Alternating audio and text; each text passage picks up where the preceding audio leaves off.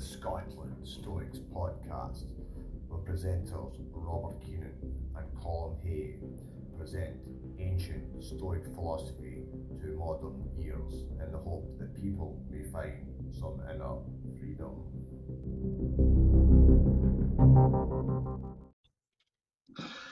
Welcome everybody to the fourth episode of the Scotland Stoics podcast. Good to be here. Hope everybody's well. Um, I've got a great guest on the day all the way from America. Called Scott. Scott, how are you today? Doing. Uh, I'm perfect in every way, Bob. Thanks for asking. Thanks for uh, bearing with us. We did have a few technical issues from this side, side of the pond today.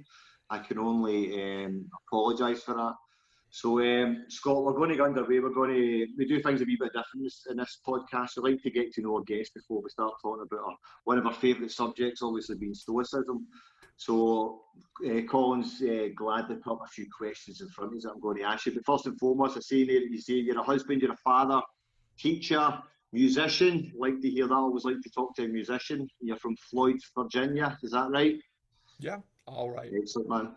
Uh, also here it says transformational specialist, a creative on purpose, and you're offer an offer of several books which we can all chat about in the next wee while. And we're looking forward to that. So welcome, Scott, uh, and great to see you. I'm going to let Colin start off with the first question for you, and uh, I'll hand over to Colin. Thanks, Scott. Hello, how are you doing? Good to see you. Um, Scott, uh, I know you're a musician. You've got a deep love for American music. I know you're inspired by vintage blues. Can you tell us what sparked that love love of music and how did music shape your early life? I actually I think I decided to become a musician when I was a really young boy when we lived outside of Boston, Massachusetts and when my parents would take us into the city I would frequently see street performers and I just thought that that had to be the coolest thing ever to just, you know, sit on a sidewalk with your case open and play music and have people throw spare change in your case. I didn't really act on that right away.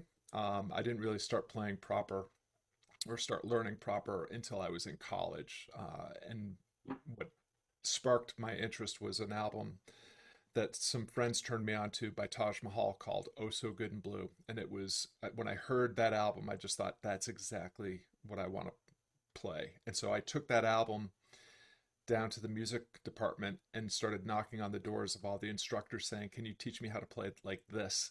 And after getting the door slammed in my face a bunch of times, I landed at the door of Carl Demo, my very first great guitar teacher, who said, Yeah, I can teach you to play like that. And, and that's how I became corrupted and became a, a musician. How old were you then, Scott? How you said you're at college? Yeah, so I was 18, 18, 19, some, some, somewhere in there. I had had a couple of false attempts as as a younger teen, uh, but never it never really stuck. Um, so I had a guitar. I just hadn't learned how to play it until I was until I was in college. Okay, great. Um, so how quickly did you pick it up? Were you a natural, or did it take a good bit of time? Some yeah, so I am the firstborn Leo son born in the year of the dragon to a very tough Polak and a, a uh, an even tougher Irish woman.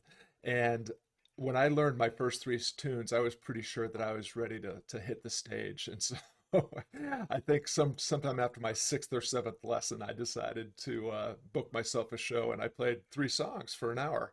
Um, just kept playing the same three songs over and over again. So um, but you know, I was just I've always had that kind of leap first and hope the net appears approach to things, and that that's literally how my career started. Wow, straight on. That's like good going. Uh, very brave as well. Courageous getting on stage after learning just three songs. courageous. I'm, I'm the playing them again and again. um, so, so what what came first? In was it philosophy or did music come into your life first? I guess um, you know, love of music and and love of Stoic philosophy came pretty soon, uh, pretty much at the same time. It's just when I, I was in the seventh grade, um, I I was in a Latin class, and my Latin teacher um, would was a classicist, and he would translate the Greek of Marcus Aurelius into Latin and then give us excerpts to, to translate into English. And I just loved, you know, reading those excerpts after I, they were translated. And I would ask him for additional homework. Like I, and so after a period of time, he just gave me his copy of Marcus Aurelius's Meditations, and I didn't know it was had anything to do with Stoic philosophy. I don't think Marcus ever actually mentions the word Stoicism in in the in the no. journal. Um, I just it, what resonated w- with me was that Marcus was speaking to himself in a way that was very similar to the way I was speaking to myself. I mean, just you know that voice in your head.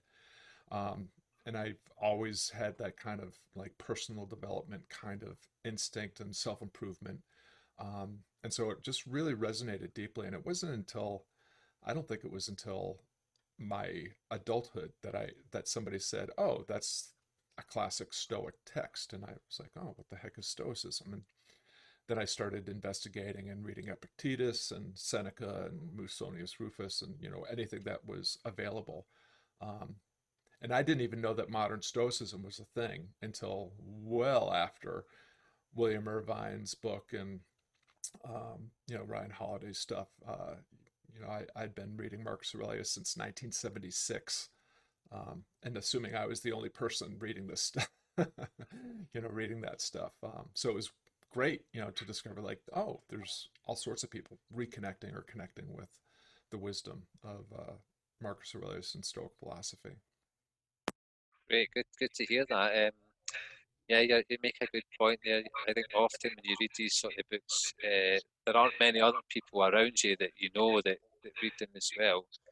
Uh, but having these online communities, uh, having modern stoicism, uh, think groups like the Stoic Fellowship opens those doors and you can have conversations like we're having just now about stoicism and similar things. Um, so I'm going to ask one more question and pass you over to Bob. So you mentioned you also read uh, the other ancient Stoics, Seneca, Epictetus. Which of the three is your favourite and why? Marcus is is my main man always. Maybe because he was one that I was introduced to first. Um, and I mean, each one of you know those those authors has a very distinct voice. You know, Epictetus is a little dark and a little bit more pointed. Um, mm-hmm. You know, Marcus is very contemplative, um, speaks mostly about justice or you know the the idea of cosmopolitanism and um, you know serving others. Uh, Seneca seems to be more about kind of like the self improvement, personal development. Um, and you know maybe the fact that he had money and I don't you know, as a musician, meant that it, it, was never meant to resonate with me. But you know, I, I draw wisdom from all of them. Uh, but Marcus has always been my main man, and I've, I've I read from meditations daily, and and have been you know since I was a kid. Do you still have that original copy that you got way back? I wish I did. I uh, you know I read it until there was practically no more ink on the pages, and then we moved around a lot when I was a kid, and at some point, you know, I guess my parents decided that that you know raggedy book didn't need to make make the trip, and it got you know probably tossed in the dustbin. But my hope is that it ended up in Goodwill, and somebody somebody else was able to pick up some wisdom from it. Great, thanks very much, Scott. Hey, Bob. Scott, so I'm just looking at this question. It's asking the, um, how does Stoicism fit together with creativity? And it's a good question because when I was just reading the other night, I was thinking I'm kind of more along the Seneca esque line where I'm trying to improve daily, but sometimes failing miserably. Yeah. But you know, always try and seek to become a better person. You know, I think that's what Stoicism mm-hmm. ideals are. Yeah, for me, that's the way I perceive it. But I think that's a great question because then I'm asked the, the, the question that Colin created and asking, what, how does that fit together with creativity to use Stoicism? Because I'm really interested to hear the answer to that. Thanks. Yeah, so I think um, my favorite Marcus quote of all time is Love the humble art that you have learned and take rest in it. And when he uses the word art, what he really means is the art of living, or at least that's my interpretation of it. But the art of living is the art of creating ourselves. And I mean, that's what life is. We are in this, we are constantly breaking our the current version of ourselves and creating the, the next version, whether or not, you know, that's on a path to self-improvement or um, or going in the opposite direction. But I, I you know, the, that quote to me bakes in everything you really need to to live um, a, a well to, to have a well lived life and to find a sense of flourishing and well being in it. It's because it's baked. What's baked into that is the, the craft of living and the act of gratitude, uh, the appreciation for the gift of this journey, you know, of, of being a, a, human being. Um, and so, you know, Stoicism is built on the premise that virtue is all that's required to live Yeah. a good life, Yeah. um, and that living in accord with nature, our human nature, our social nature, yeah. um, and it, you know, with nature as we usually use it, and extending all the way out to the cosmos, and it's mm-hmm. and it's the reason why Stoicism just you know sto if you we were to study sto Stoic physics now, it wouldn't make a lick of sense, but they got the ethics really right, and so human beings are essentially creatures born with a capacity for reason. Doesn't mean that we always act reasonably, Yeah, just means yeah, we have the capacity. And we're inherently social creatures, Mhm. and that we are we we cannot survive without each other, and that our duty is to live with and for others. Uh, and to me, the the creativity is baked into both of those enterprises because in order to live as you know healthy happy social creatures Yeah. we have to think creativity create creatively we have to we have to create conversations and communities and collaborations and connections and th- these are all creative acts. Um, it's just not arts and crafts it's not fine art it's the art of living but it's still a creative to me it's a deeply profoundly creative enterprise. Yeah, I think I agree with that, and I think for myself, the, the signposting that helps us with that is the, the cardinal virtues. You know, if you can get as close to adhering to them, you will create that person. Uh, uh, you'll never become the ideal sage. You know, you'll never get there, but we always strive to be as close to it as we can. So I think that you, you answered that uh, question uh, perfect, mate. Thanks a lot for that. I Um, was, I was thinking a lot of you there, Bob, when Scott was talking. Sometimes rational, sometimes social. That sounds like you, is it not? Yeah, Yeah. something, mate, something. um, right, so next question I'm going to ask you, right, because we we want to find out a wee bit more about you on the, uh, your journey that you created, uh, sorry, you founded Creative on Purpose. Could you tell us what exactly that is tell us the backdrop as to how it came about, please? Sure. Um, I've been a musician, a performing musician and teacher all of my adult life. So my career as a performer was 30 years. I just, in the last three or four years, retired from public performance.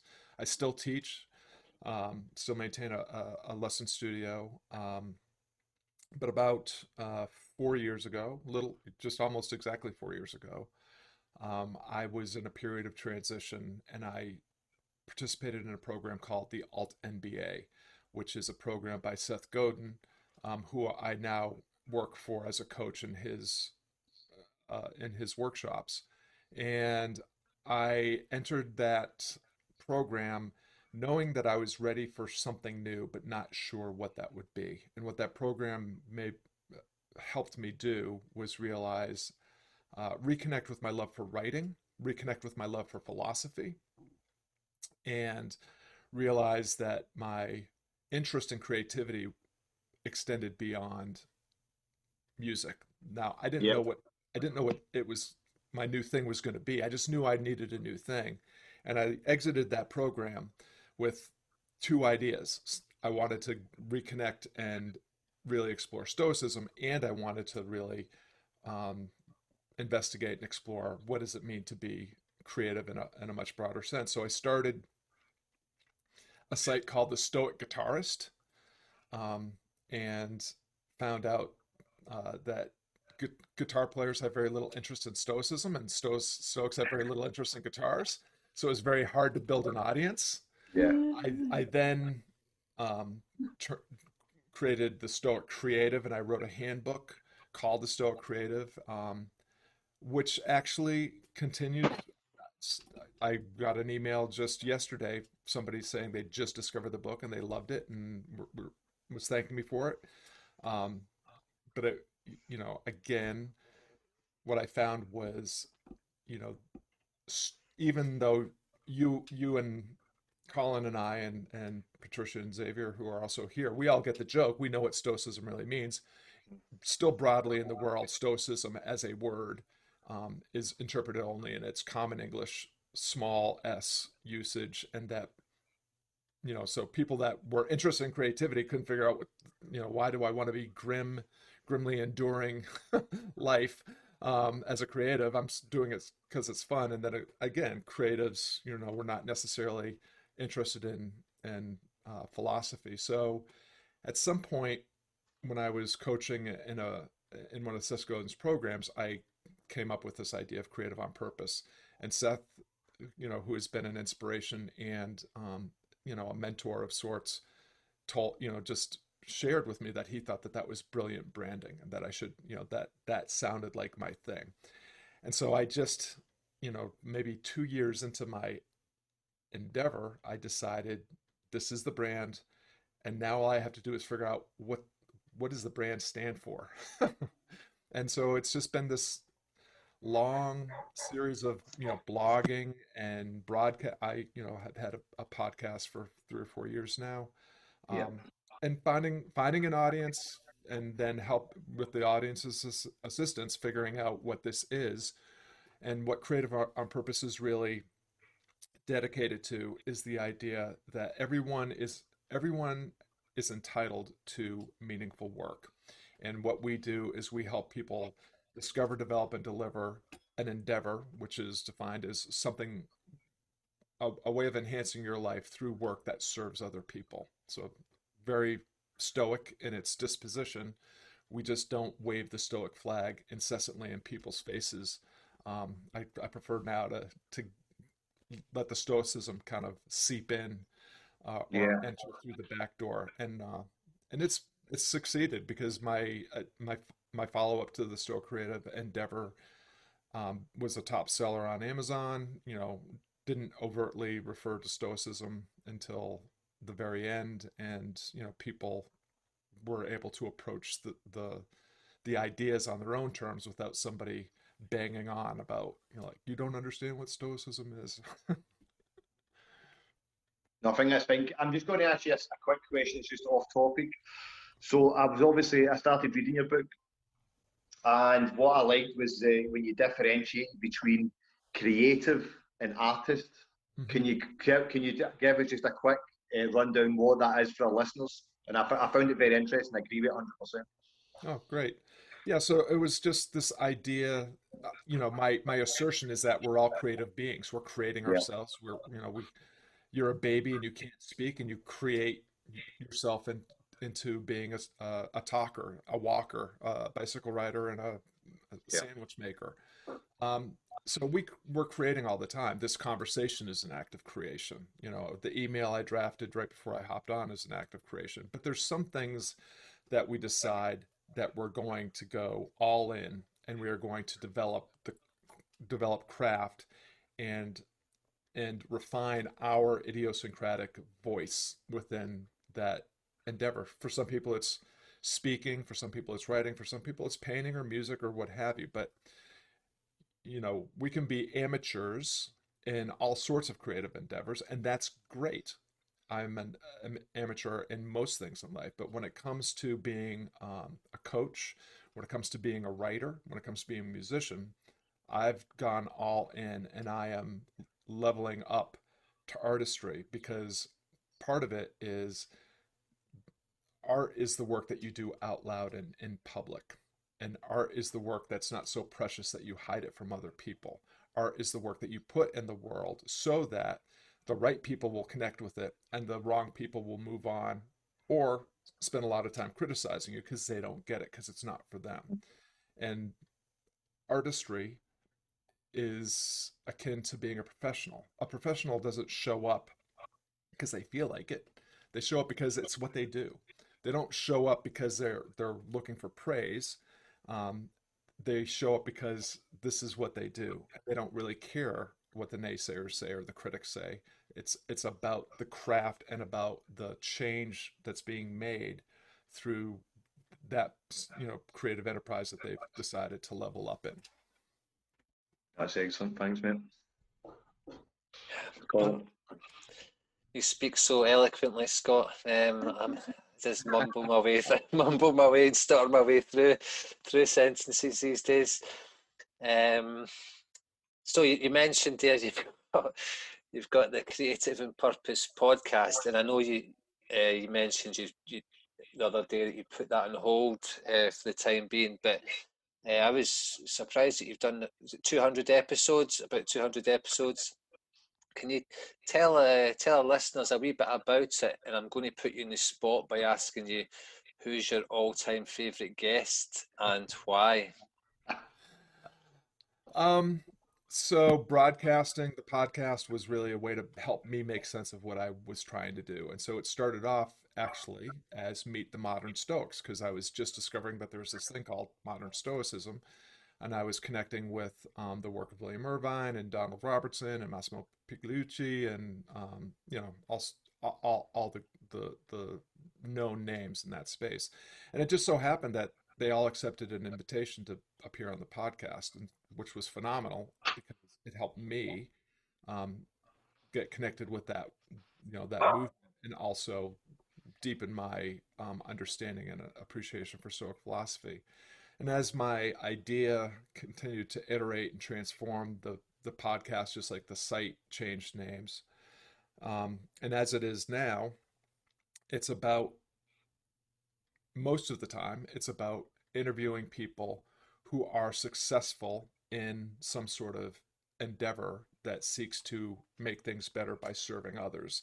And I use those conversations to highlight the, you know, their their tactics, their strategy, you know, their story, in the hopes that people will be inspired to find meaningful work of their own and to find meaning through uh, some sort of enterprise that seeks to make things better with and for the people that are around them and you know share tips and and um, insight into how you know my guest was able to become successful in whatever enterprise um, that they're interested in. It's interesting that you mentioned that the so the podcast has been on a hiatus for a few weeks unintentionally. I've just been too busy to book guests.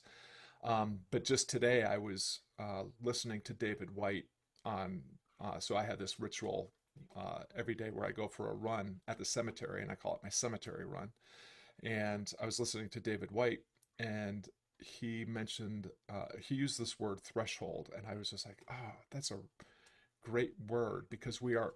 I really believe in this moment. You know, we're having this conversation during a pandemic, during in the states a period of you know, incredible social unrest, racial injustice, again being highlighted as a problem that we haven't yet solved. Um, people are trying to figure out how do they work, how do they live, how do they make a living um, in a time when the world has gone upside down and sideways for everybody. And what I have been saying since March is there is this there are silver linings in this moment that we're in and this idea that we want to go back to the way things were were is ludicrous because what we have is the opportunity to exit a situation far mm. better off than we entered it it's a threshold now a threshold is a doorway into something new and it presents a choice are you going to cross the threshold or are you going to stay where you are? And so the next season of the the podcast will probably be uh, rather than inviting other guests, I'll probably be just uh, host on mic talking about you know these ideas that I have about how we can the the threshold is here it's time for us to think about stepping into possibility the possibility that we can be better that things could be better not just for ourselves but for you know the entire the entire globe because this is a global moment. This is as a human community we're all experiencing the same challenge. And if we if we lean into it together we have the opportunity to make the world a better place for everyone instead of what we usually do, which is make it better for the people that already had it pretty good to st- to start with, and the people that didn't have it good to start with continue to, to get stepped on. Great, Scott. Um, when are you running for president? yeah, I would. Uh, I, I, don't think that is what you sound like the type of guy America needs. Yeah, yeah, I agree. Um, no just so, America, you'll be all right. Yeah, yeah, come over here, come over here. Um, so who's your all-time guest? I think you oh, tried right. to get away with that one. I tried to get away for that there, Scott. Come on. um, oh boy, uh, you know, I mean, top honestly, three, top three, mate, top three. That's fair. so my my friend and mentor Seth Godin has been on multiple times. Those are always fascinating discussions. Um, I recently spoke to Shawn Askinosie of Askinosie Chocolates. That was, I mean, just to, you know, I just really found a simpatico, a compadre in my conversation with him. Um, we, we just aligned on so many things, and that was really exciting. Um, other favorites have been all, you know, I, I loved interviewing all the modern Stoics. Donald Robertson's been on a couple times. I yeah. deeply um, you know invested in sharing his work with others i think um, think like roman emperor is a brilliant book that is doing a lot of good in the world um, i've also had bernadette jiwa who's a, a, a great writer and uh, kind of expert on story uh, oh, I mean, I, I could just go on and on. Michael Bungay Stanier, who's been on the broadcast, he's a, a friend and a brilliant, uh, insightful human being. Um, so that that that's that's a handful of um, the, the the ones that leap to mind. You know that you know that uh, Colin's free next week if you want a new guest, mate. I know a guy that could make that happen. Yeah. That's brilliant. Right, next question, Scott. I'm, I'm actually quite intrigued with this one. So, it says that you can promise a better living living through endeavours. So endeavours to me is hardship, resilience, and so forth. So the question I'm asking you, I mean, I've been through my own experience. Um, Scott, I've been through a lot of addiction issues when I was younger. Um, a lot of uh, gang involvement stuff that was that was no nice, Crim- small time criminality, not nature. But I had a lot of heartache and pain. And stoicism helped me massively get through those experiences, um, especially in the last um, maybe five years. I had, something happen to us stoicism helped dramatically. What does a typical day for, well, first and foremost, can you give us an experience in the past when you've had to come up against uh, some real endeavours, and then get after that, give us a kind of a rundown, a day to day with how stoicism would help you. Thanks. So, I think of it of an endeavor as meaningful work that mm-hmm. is done with and for other people. And again, yeah. it's it's you're enhancing your life most through work that serves others. That's what it, to, it for me an endeavor is. A an endeavor, as you indicated, Bob, is is fraught. It's going to there's going to be challenges. There's, there's going to be failure, misfortune, and difficulty. What Stoicism teaches is number one, um, how to be, how to pursue that kind of enterprise with intention and integrity, and to it teaches that the outcomes of our endeavor are beyond our control. The effort, the quality of the effort, is what is is the reward. If you happen to achieve your financial goals or your um, your you know impact goals that's that's great but that's that's um, just a preferred outcome. It's uh, it's not the, the point. The point is the work itself.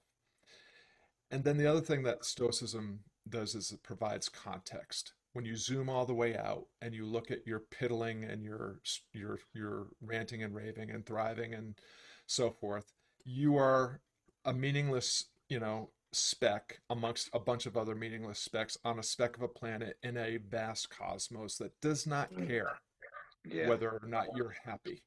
Um, and at the same time, you're part of a cosmos that, um, of which you are an integral part, that has presented you with the gift that of being happy by accepting where you are while you are striving to toward where you want to be, and uh, you know that that kind of measured context, uh, you know, putting yourself in the context of of everything as opposed to just, you know, most of the time I think people like me who are doing things online, we're we're mostly working alone and we're mostly living in our head all day long. Even if we're connecting with other people and coaching sessions and emails and so so so forth. Um, so yeah, Stoicism has just been immensely beneficial not just in navigating the vicissitudes of of trying to do meaningful work and make a living at it. Um, it's helped me in all my relationships.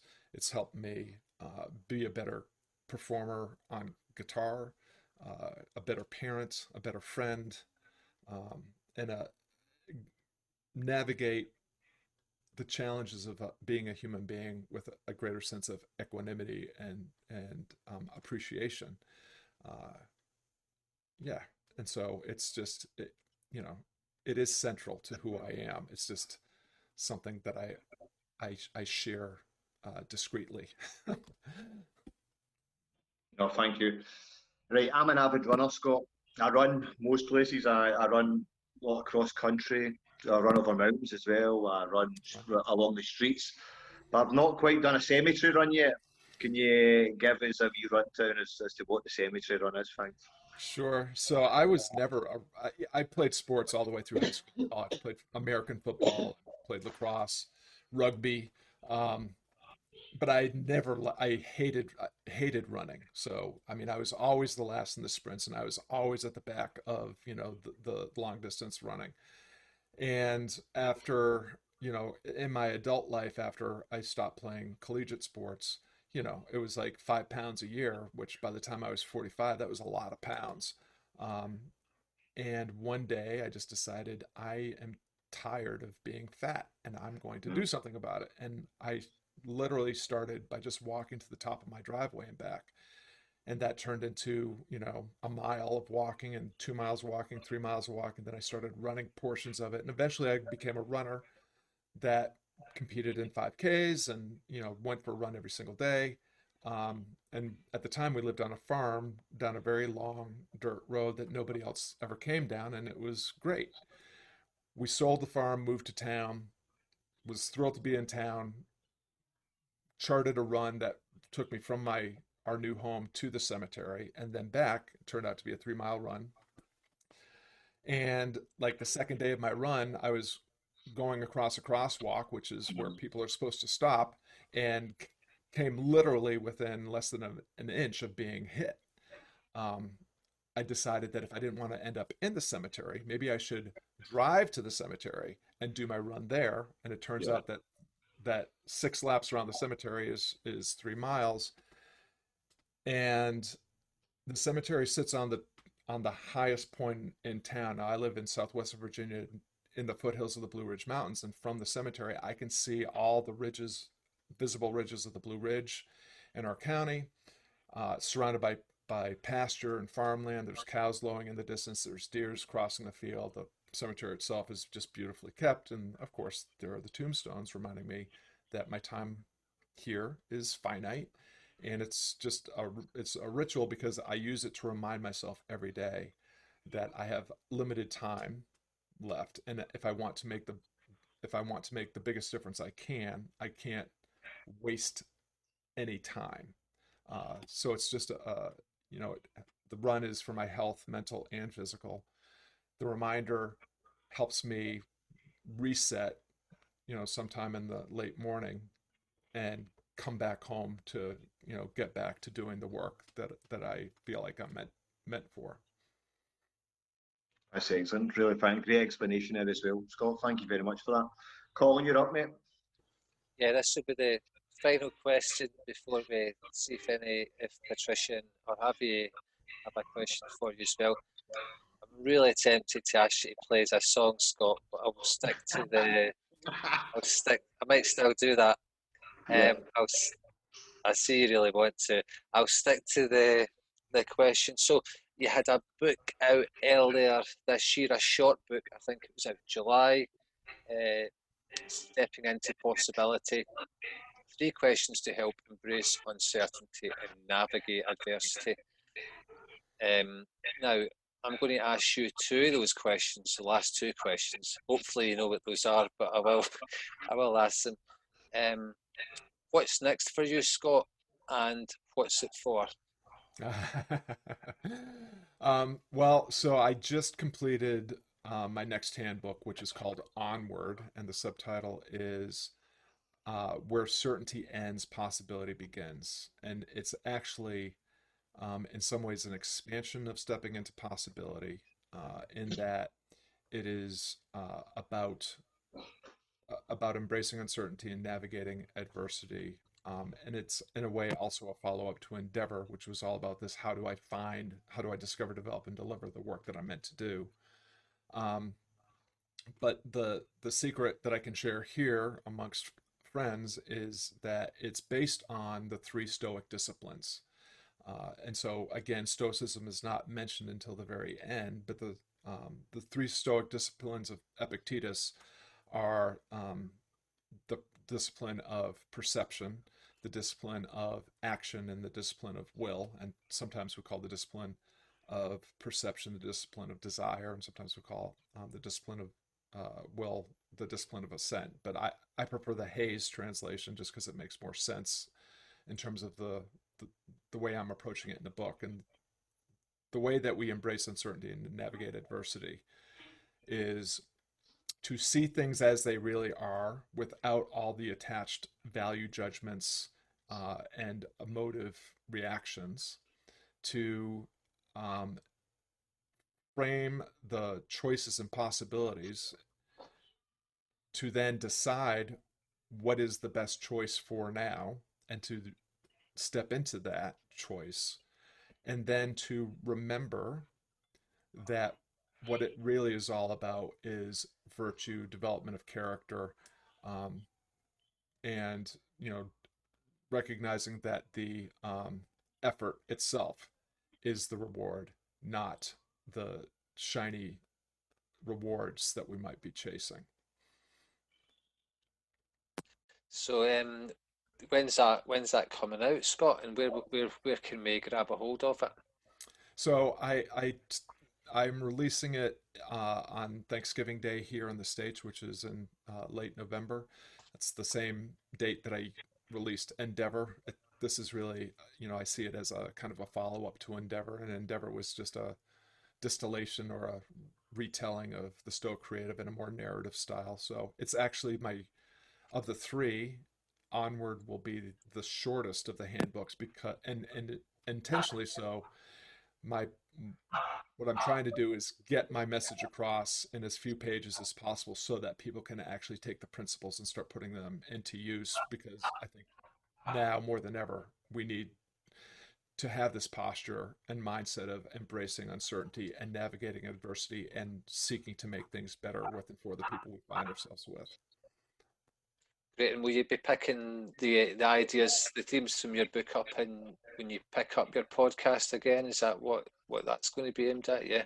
Yeah. So the the the, the last the the last season of the podcast for this year will be um, this idea of the threshold and stepping into possibility and and unpacking and sharing readings from onward um, and doing some live you know live events with with members of my community at creative on purpose we have about 600 people that um, you know have signed up to be uh, a part of that community um, so we'll be doing some events for the community, but doing them out loud and in public so that other people can get a sense of you know what's what what we're up to, um, and hopefully create enough status anxiety or outsider status to get a few more people to come on in and, and join us and trying to make make the world a better place.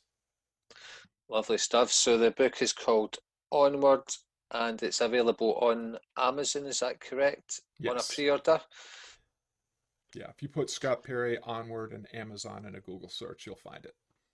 And what about your podcast? Where we where can we find that?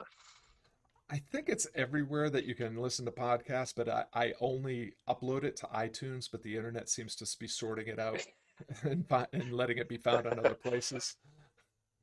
Lovely. Thanks very much, Scott. Thanks for answering our, our questions. Um, uh, we'll open open up to the, the listeners. If you've got a question, um, can you just unmute yourself and ask, or just put your hand up, raise your hand, and we'll unmute unmute you.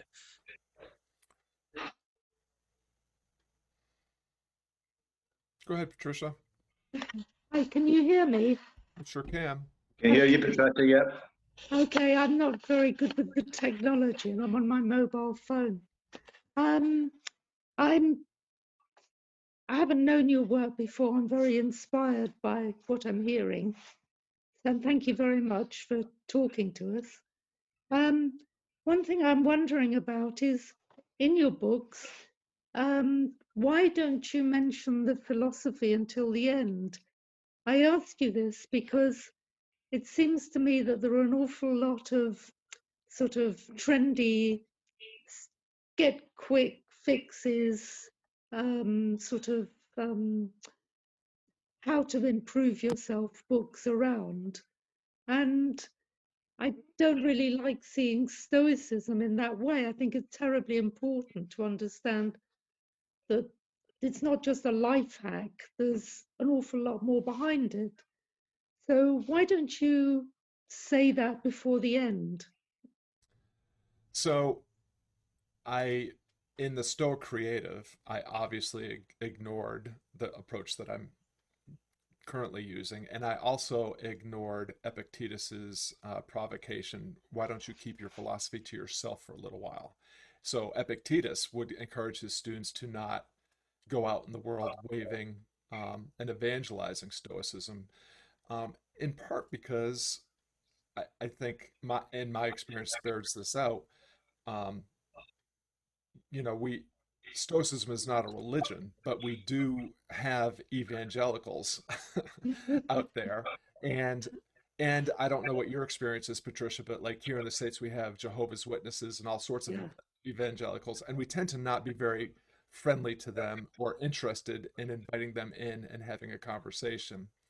And what I found was um, that waving my Stoic flag seemed to be more of a turn off than a turn on with the people that I was trying to share it with, and that by sharing the principles, and I and I want to just also say I'm totally with you that you know one of the things that I dislike um, when I you know listen to Tim Ferriss talk about stoicism as kind of a life hack is like that's not that's not on point. That's not what stoicism is for. No. stoicism is a beautiful philosophy of life. It is some a lived tradition. It is a lived practice and it's not something that you cherry pick because it will help you lift more weights or drink more wine or you know whatever tim is doing with it. Um, you know, I've always been more drawn to the work of Donald Robertson or William Irvine or Christopher Gill, you know, than um, the work of Brian uh, Ryan Holiday and the others that kind of seem to be more of using using the philosophical practices as as life hacks as opposed to a rich philosophical tradition that they can weave into the life they're already living and um, experience a greater sense of of purpose and well-being in doing so. Um, and so it's the strategy that I'm using for now. Um, what I've noticed in Endeavor is I sold a lot more books and I changed a lot more lives. And I piqued a lot more interest in Stoicism by saving it for the punchline as opposed to delivering it as part of the setup. okay, now I need to read your books and see how how you introduce the Stoicism, but I'm glad to hear that. That sounds good. That sounds very sensible to me. Thank you. And I Thanks. appreciate your question very much. Very thoughtful. Appreciate it. Thanks, Patricia. I did joke with Bob last night that we need to change the name of our, our group from the Scotland Stoics podcast to uh, the Scotland's On Purpose podcast to see if we could Yeah. some more, some more listeners, some more listeners in.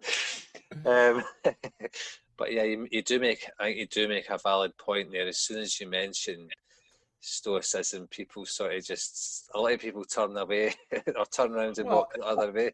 But some people do like maintain an interest. It's I think it's a balancing act, isn't, isn't it? Um, and you've got to do what do the right thing and what works and what helps people. And if if you found that way endeavour, then you, you've done the right thing and continuing that uh, with with onward. And I, I for one really look forward to to picking that up and, and reading it in November. While I'm having my Thanksgiving dinner. Um, yeah. Is that Bob? haggis in, in Scotland? Yeah. Or, uh, Haggis, neeps, and tatties. Vegetarian haggis for me. yeah. oh, good for you. Good on. Do you want to round us up? Aye, I'd just like to, first and foremost, thank you, Scott, for coming on to the podcast. It's been an excellent conversation today. And uh, just to let the guests know that our next uh, interviewee will be Jonas Salzberg. I feel I've come after him. Salzgeber. Salzgeber, sorry, I'm not even pronouncing the man's name properly. Uh, Jack kind of leads us on it last week. We were just saying it a minute ago. He's got a really good book out there now called The Little Book of Stoicism hmm and for the the listeners to let them know before he comes on in a couple of weeks' time.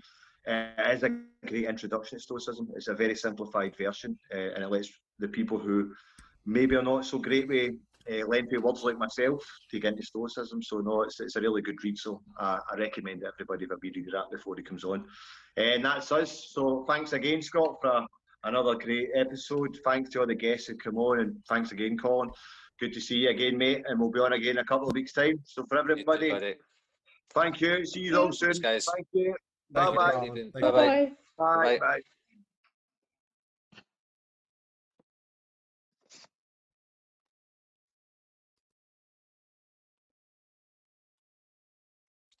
Thanks for that, Scott.